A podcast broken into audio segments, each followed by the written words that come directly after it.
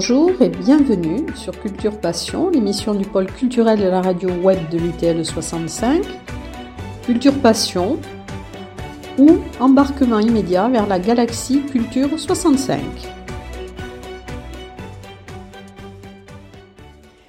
Dans Culture Passion, aujourd'hui, je reçois Delphine Bentolila et Nicolas Gandine, donc, qui jouent dans la pièce Rachel danser avec nos morts. Et donc, euh, nous allons parler de cette pièce, mais nous allons parler avant peut-être de leur, euh, de leur carrière et surtout aussi de, la compagnie Bailly Collectif. Alors, Delphine Bentolila, j'ai vu que euh, vous aviez été intéressée par le théâtre au moment de votre maîtrise en philosophie de l'art, donc qui était sous la direction de, de Raymond Desbro Carrasco.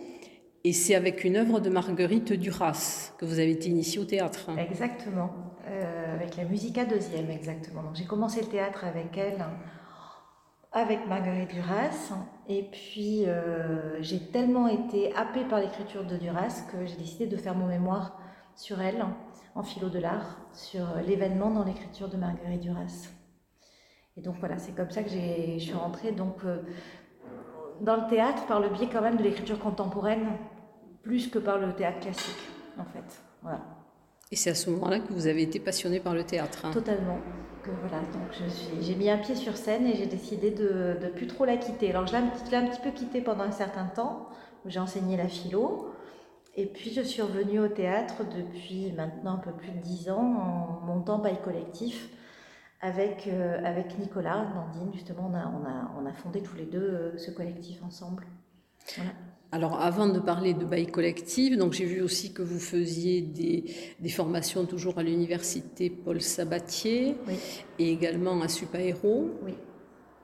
Euh, donc là, j'interviens auprès des étudiants, alors d'une part sur, euh, sur la prise de parole en public, où là je les accompagne et en effet l'outil théâtre est un outil merveilleux, mais aussi avec la casquette un peu philo où en fait je, les accompagne sur comment euh, comment euh, diriger sa pensée, comment euh, discourir hein, devant, euh, devant des assemblées, comment présenter un projet pour que... Voilà, donc c'est vrai que la philo et le théâtre, en fait, sont très très complémentaires sur l'enseignement.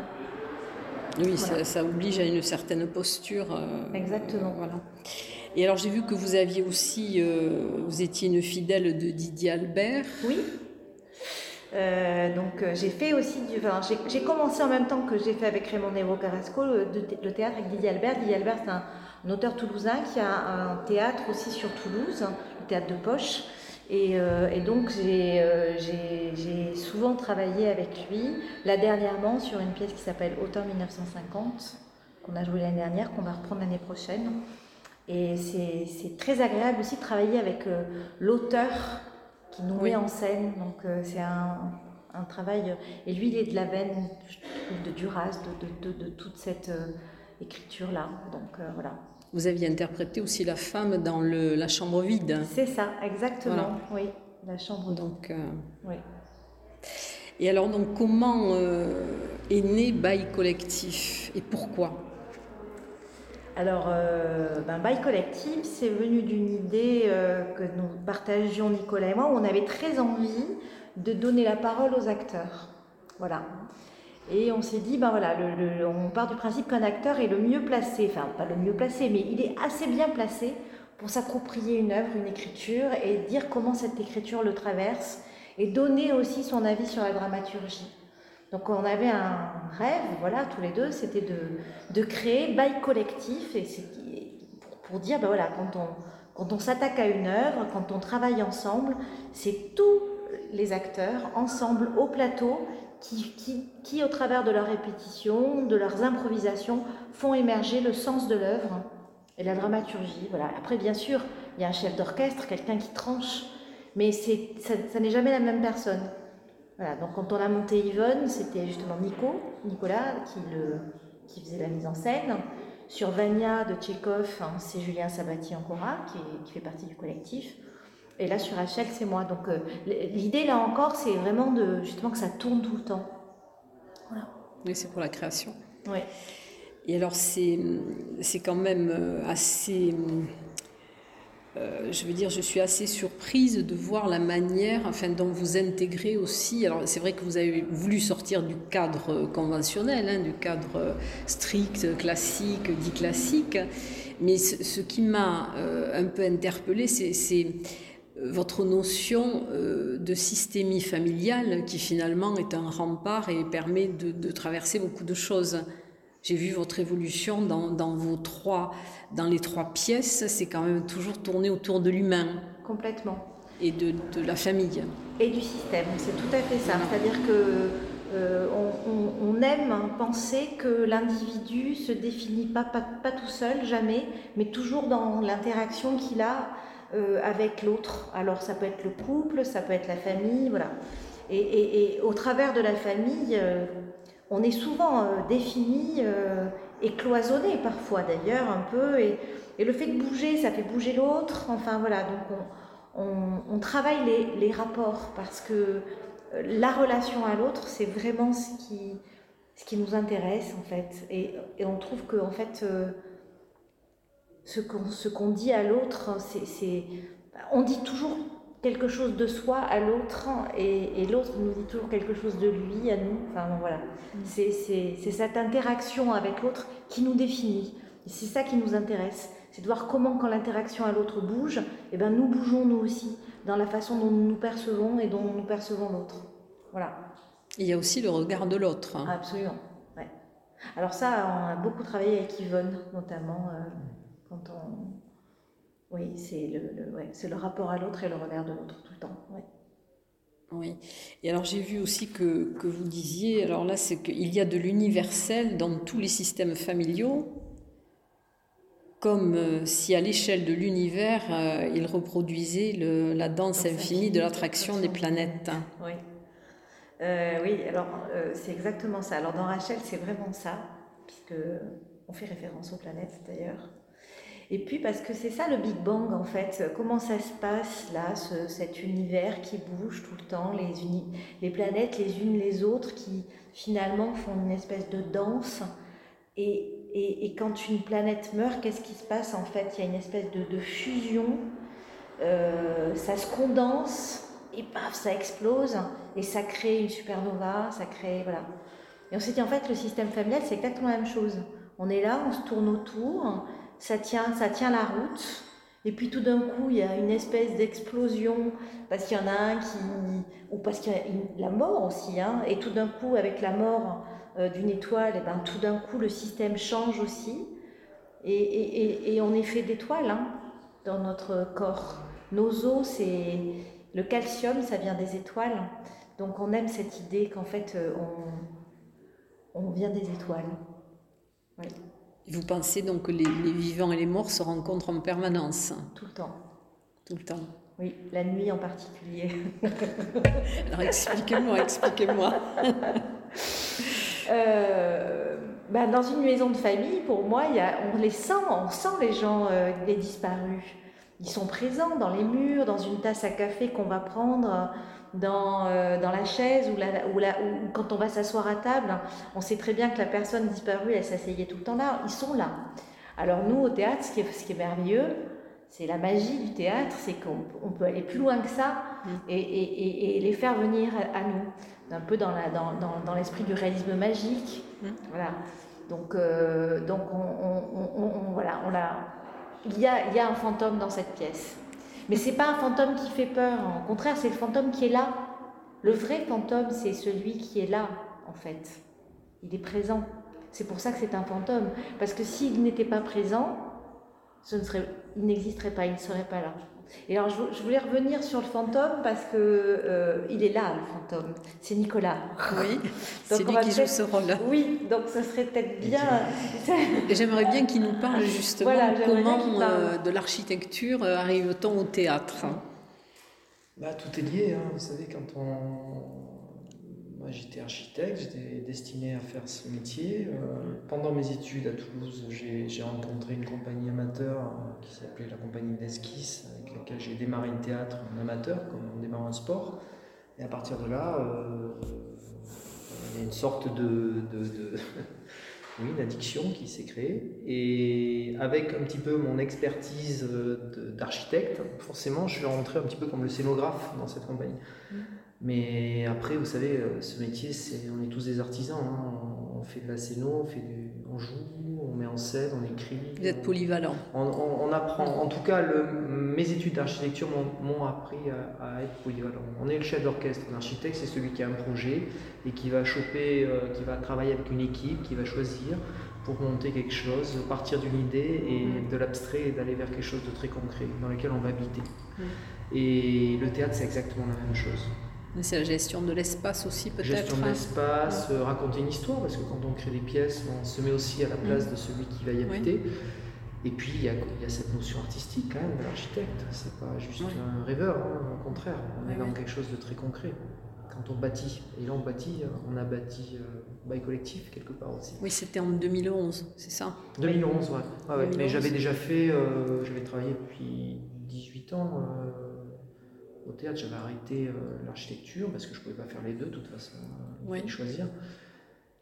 En me disant qu'un jour peut-être j'y reviendrai, mais j'y reviens pour moi, pas pour. Euh, c'est bien. J'ai vu que vous aviez une équipe vraiment très. Enfin, il y a beaucoup d'anciens élèves du cours Florence et c'est une équipe quand même qui est assez, assez orientée théâtre. Hein, ah oui, très orientée. Oui, Elle est, elle est c'est des gens qui sont quand même basés à Toulouse pour la plupart, mais d'autres ont des parcours à Paris, ils sont partis faire des, écoles. Mais c'est vrai que le théâtre est une petite famille. Hein. donc on, se, connecte vite hein, quand on, a les mêmes, les mêmes idées, les mêmes envies. Euh, ça, c'est le plus important, c'est de constituer l'équipe en fait très, comment dire, euh, il faut s'adapter, il faut, voilà, c'est, je crois que l'adaptation est quelque chose d'important dans le théâtre. Oh oui. Et alors j'aimerais maintenant que vous nous parliez enfin, de, de la pièce, plus particulièrement. Donc euh, Rachel, euh, Danser avec nos morts, c'est l'histoire de, de, donc, cette jeune femme, Rachel, qui se marie. et qui se marie, qui décide de se marier dans la maison de famille de son père et qui est la maison de vacances. Voilà. Ça commence comme ça. Et c'est une maison qui n'a pas été ouverte depuis longtemps.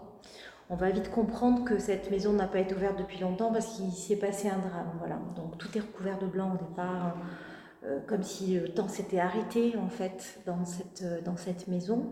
À l'occasion de ce mariage, sa sœur Anna, euh, on comprend qu'elle était en clinique de repos on ne sait pas trop pourquoi, voilà, va sortir de la clinique pour venir euh, à la noce. Voilà.